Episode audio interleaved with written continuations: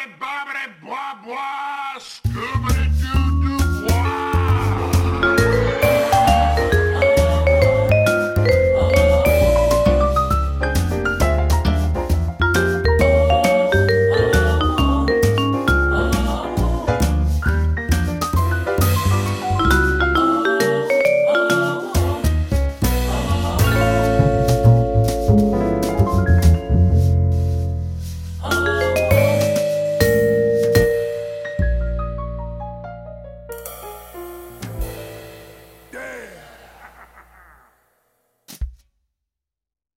Welcome to season one of the Cafe Nervosa podcast. I'm Lauren. And I'm Taryn.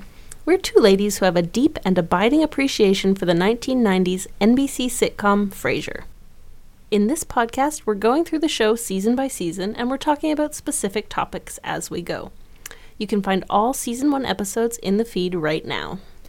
Along the way, we'll share some of our favorite moments, great jokes, guest stars we love, character moments that last, and other Frasier related fun. In this episode, we're talking about how the show portrays women. And for season one, that means we're especially going to talk about Daphne and Lilith. We have an entire episode on Roz, so please go listen to that one next. It's time to brew a pot of English breakfast tea and ride the service elevator down to the laundry room as we talk about season one of Frasier.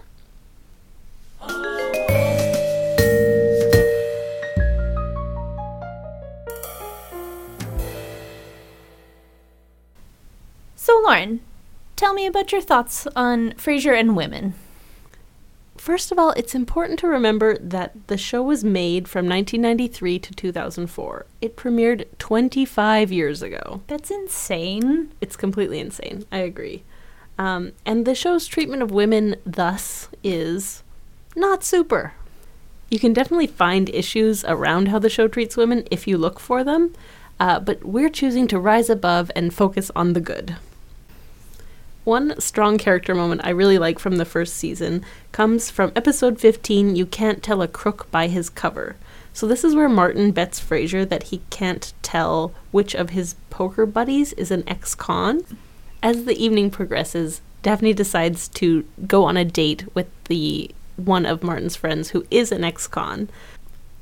Martin and Frasier are arguing about whether or not Daphne should be allowed to date this criminal, and she finally lays into them. And here is a clip of that scene. No, no, you, you just can't go. That's all there is to it. Case closed. Excuse me, Dad, if I can interrupt that self-righteous police mentality for a second, don't you believe in second chances? I did, then we had Niles. Well, I believe that when a man has paid his debt to society, he deserves a fresh start. I see no harm in her going out with him once. Well, I do. She's not going. I say she is. I say she isn't. She is. Oh, not. this is- oh, she, she is, is. not. me, gentlemen. But might I interject one tiny little thought into this conversation? Of course, Daphne. Belt up, both of you. It may have escaped your notice, but I happen to be a grown woman, and nobody has told me whom I might or might not date since I was a schoolgirl, and I didn't listen then. Now, when I've quite made up my mind what I plan to do about Jimmy, I'll let you know. But right now, I'm going to my room. You two hens have wasted enough of my time.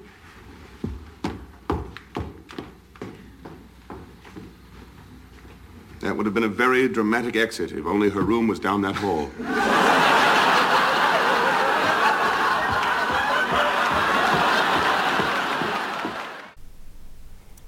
Built up indeed. What a great expression. I it's also just fascinating in that scene that Martin starts by talking to Daphne and then Frasier interrupts and is takes the conversation away from her completely and then it becomes about her not to her even. Yeah, that is uh, fascinating, and all the more reason that she should step in and yell at them. Absolutely. So Daphne standing up for herself and not taking any crap from this guy, from these guys in this early part of the season is a true highlight for me. How about you, Taryn? Our listeners will learn that I just want to talk about Lilith Sternin all the time. So that's where I'm going to start. Uh, she's Frasier's ex wife. And I've always loved her in the show. And and I was happy to see that she is always a no nonsense badass. At least in Frasier, I can't speak for how she is in Cheers because I didn't watch it. Mm-hmm. She's introduced in episode 16, the show where Lilith comes back, And in this episode, Lilith comes to Seattle to possibly rekindle her romance with Frasier. There are a lot of moments to point to uh, about her amazingness, like the fact that she she wants to reconnect with her ex-husband, but instead of I don't know, making some romantic gesture, she calls into his show and publicly denounces his psychiatric skills. That's amazing. I didn't even realize that. It's so great. but what I really love is her speech after her and Frasier sleep together, and Frasier tells her it was all a mistake, and we have a clip of it. I'm not mad at you. I'm mad at me. I don't even know what I'm doing here. I've just been so lonely over the last year. When I found your letter, it was, it was like a life preserver. I'm raising a child alone. I'm scared. I always thought of myself as a strong and independent person, but the truth is I'm afraid. I Guess that's why I convinced myself that I was still in love with you. You mean you're not? No. I'm not. Well, that's... Uh, well, that's good. I mean, so then what happened last night was only because you were lonely and I was... We all know what you were, Frasier.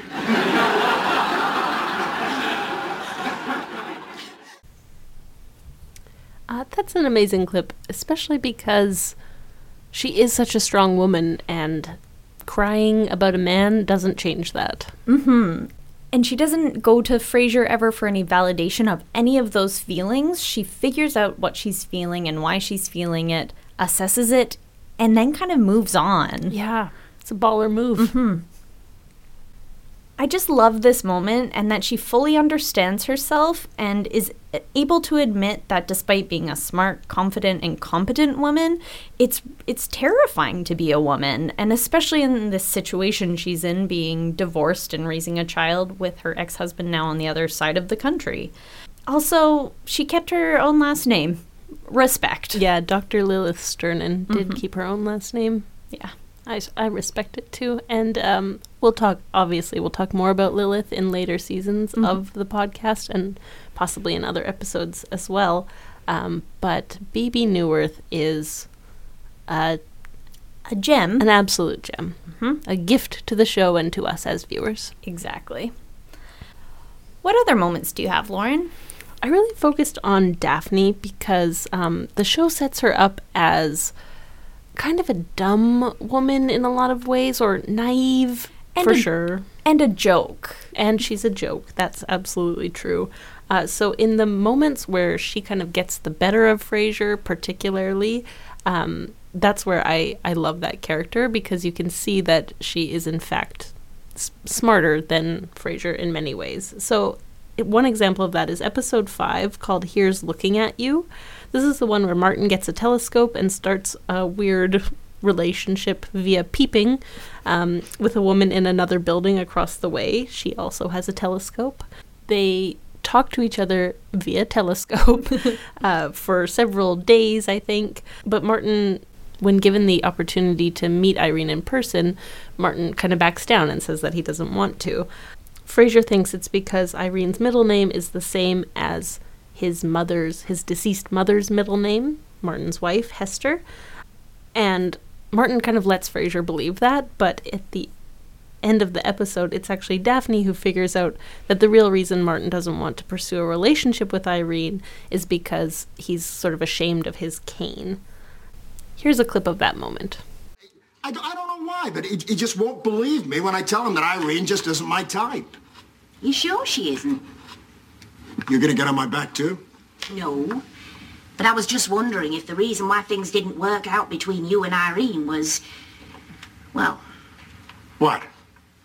Well, maybe if you weren't just a little self-conscious about your hip. That's ridiculous. Well, I'm glad to hear that, because you really don't have anything to be self-conscious about, you know.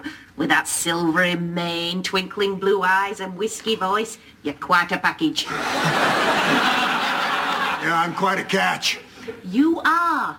And you know as well as I do that history is full of sexy limpers. For instance, Franklin Delano Roosevelt. Of course, he didn't limp so much as roll. oh, I know. Toulouse-Lautrec. Although he was rather a little person, still, he did do rather well with the ladies. Of course, they were all prostitutes. but then he was French, and there's no explaining their taste. What's your point? I guess I don't have one. It's just me running on the way I do. But there is one last little thing. I did notice that every time you went to the telescope to see Irene, you hid your cane.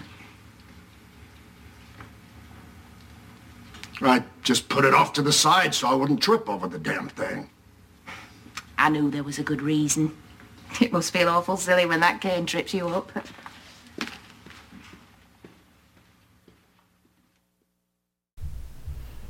It's so great that she is so reasonable in this. She like deduces everything and and presents it very kindly and reasonably and and allows Martin to then just think what he wants to think. It's a very smart way of approaching conflict. She doesn't call him out and say, This is because of your cane. She kind of couches it in in language around like yeah his choices the choices he's making and sort of helps him re- realize that he's just being silly about something without ever saying you're being silly about this uh, plus that joke about sexy limpers is solid it's I I snicker every time. Early on in the series, Daphne proves that she is way smarter than Frasier, who is supposed to understand people at this great level because of his medical degrees and psychiatric degrees. And this totally undercuts that and puts Daphne in the position of power, which is great. it's so great the show does that so often, particularly undercutting Frasier's ability to be a smart person mm-hmm. and uses women a lot of the time to do that. It's fun. Absolutely, yeah. That's sort of like the one of the main jokes of the series is that this white man isn't as great as he thinks he is, and I'm mm-hmm. here for that. Yep, that's the great joke of the universe, Of our I think. time. Mhm. Is there another female character that you would like to discuss? oh, there is. And her name is Bebe Glazer. Ah, Bebe Glazer, played by the great Harriet Sansom Harris. That's amazing that you know that. yeah, Frasier facts. I know she'll come up later in the podcast. She has more of a role, but I wanted to talk about her introduction and um, Our girl makes an entrance. Hey? Of course she does. So she comes in in episode nine, uh, which is called Selling Out. She is Bulldog's agent, and she comes in and convinces Frasier that she should be his agent and that he should start doing uh, promotional spots against his ethics, basically. And I really like this character because she's savvy and she's really good at her job. And she also delivers on her promises. Like, she's not just greasy, she's greasy and she delivers results. Um, she promises Frasier he'll make more money by signing with her, and immediately he gets more money. She's not a joke or incompetent, she's good at her job. She's very persuasive. She's sort of a Professor Harold Hill from The Music Man. She can spin a yarn and convince you you want to do this, but she also has a real band at the end of it. She also wears a fine pantsuit. She sure does. And her speeches that continuously convince Frasier to do something he isn't keen on are masterful, and we have a clip of her very first one. I will not let you call me. It is too refreshing to meet someone who isn't seduced by the almighty dollar. I would refuse your call. Ah, I've got to go flying to Palo Alto. My daughter's at Stanford. Oh. You don't have kids, do you? Well, yes, I have a five-year-old son. Oh, lucky you. You won't have to worry about it for years. Worry about what? Tuition, innocent. oh, wait, I see. You're going to send him to a state college. Well, no, no. I, I had planned to send him to my alma mater, Harvard. Ouch. Kiss it and make it better. Have you seen Business Week's projections for college costs the year 2010? Ah, I've got to go. That plane is not going to wait for little Bebe. Well, you know, maybe we should talk sometime. Let's talk now. I think I can die peacefully without seeing the first half of the Stanford Cal game. You see, it's not that I object to doing commercials. It's just that I would have to try a product first before I could endorse it. Dr. Crane, I wouldn't have it any other way. Ah, Bebe Glazer, my hero. She's great. I love how well she assesses him and and on a dime changes her approach. Yeah. Like, it's it, she's so smart. So smart, such a good salesperson. And you're right, she reads him from top to bottom and then is like, this is how I will get his money. And she does it. yep. Well done, Bebe Glazer. I doff my hat to you. Mm-hmm. So, as we talk about how the show treats female characters, I also wanted to draw attention to the production of the show. It's notable that in the first season, 15 out of the total 24 episodes are written or co written by a female writer. That's awesome. It's awesome and it's surprising, I think. Extremely surprising. for the time. So a lot of the tone that is set in the first season comes from that point of view, and I think that's where could be where we get that women undercutting Frasier's brilliance that will continue. Definitely.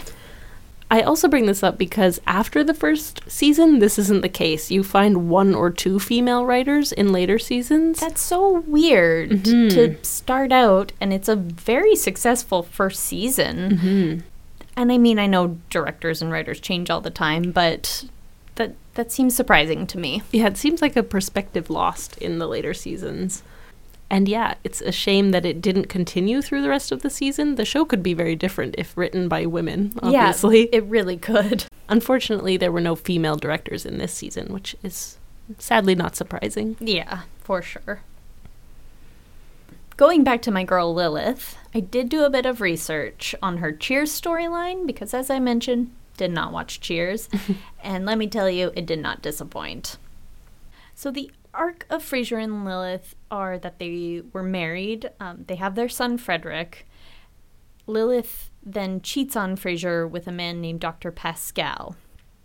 She then leaves Frasier uh, to live in Dr. Pascal's es- experimental underground ecopod. That's amazing. So this all happens in the Cheers universe. Yes.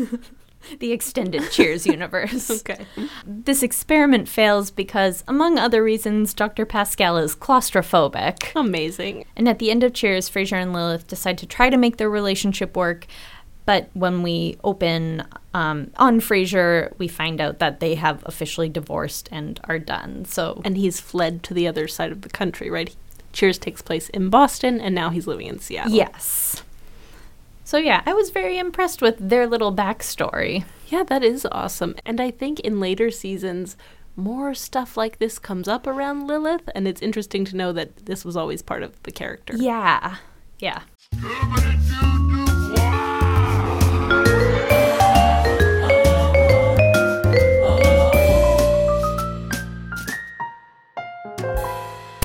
So, this next segment is called 90s Nonsense, where we discuss some of the less well aged aspects of the show. For sure. And there, as we mentioned, premiered 25 years ago, there are some problems.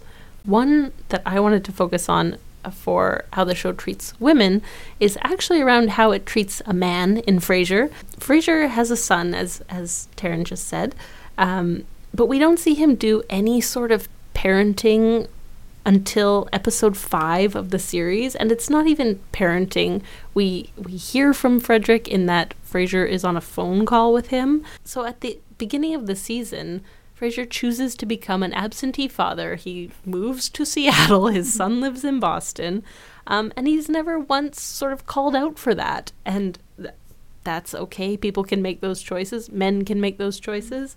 Uh, but if that were a female character, if it were Lilith, if it were Roz, that would be like absolutely a defining part of the character. And like, I think it would be a flaw at best and something like psychologically wrong with them more likely. That's an excellent point. I never really noticed it, and thinking about it, there are a lot of times where Frasier's like upset that Freddie can't come see him and stuff, and it's like, well, you left. he lives in Boston. Yeah. yeah. And I understand the logistics of having a child on the show. It, it changes the stories you want to tell. Mm-hmm. So that is some nonsense. Absolutely. Another piece of nonsense is the bizarre ending of episode 5, Here's Looking at You, where after Frasier and Daphne see Martin off on his date with Irene, they're standing around discussing what they should do for the evening, and Frasier sort of hints that sex is the obvious choice for the evening, and Daphne is sort of like oblivious at his hinting and just misses the point completely and is like, You're right, we should go do laundry. But it's the weirdest boss preying on his employee, Uh-huh. unwanted like sexual attention that comes out of absolutely nowhere. It was just very unsettling. Yeah, that's all sorts of problematic. Like you say, a boss employee relationship. Daphne being presented as so dim that she doesn't pick up on the fact that she's being hit on, which is going to become a theme with Daphne, I'm afraid. Absolutely. Um, it's, yeah, it's strange and some pure and fresh nonsense. Absolutely.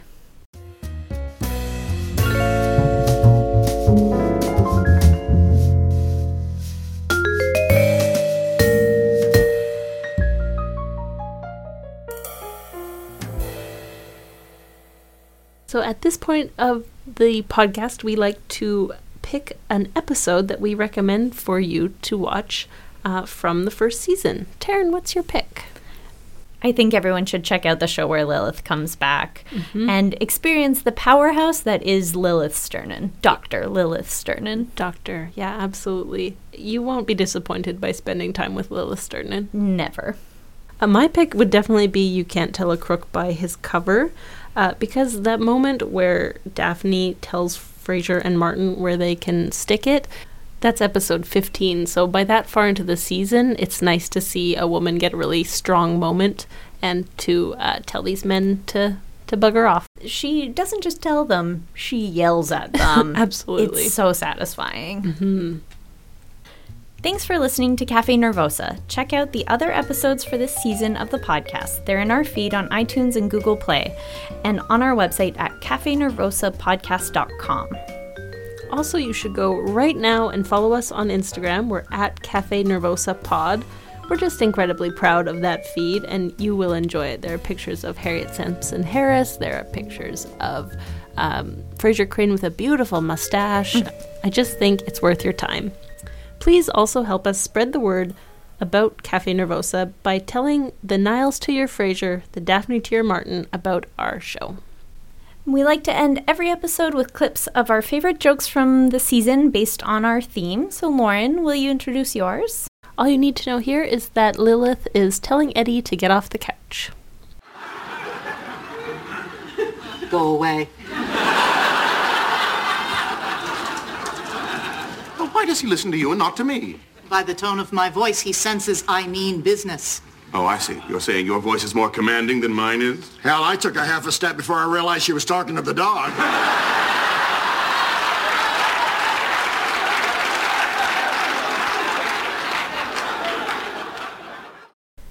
Uh, Taryn, what's your fave? All you need to know here is that Maris wrote her own vows to Niles at their wedding, and Lilith is quoting them. Where's Maris? She's visiting her sister in Chicago. Oh, I thought perhaps she was sailing up the transplendent river of your love.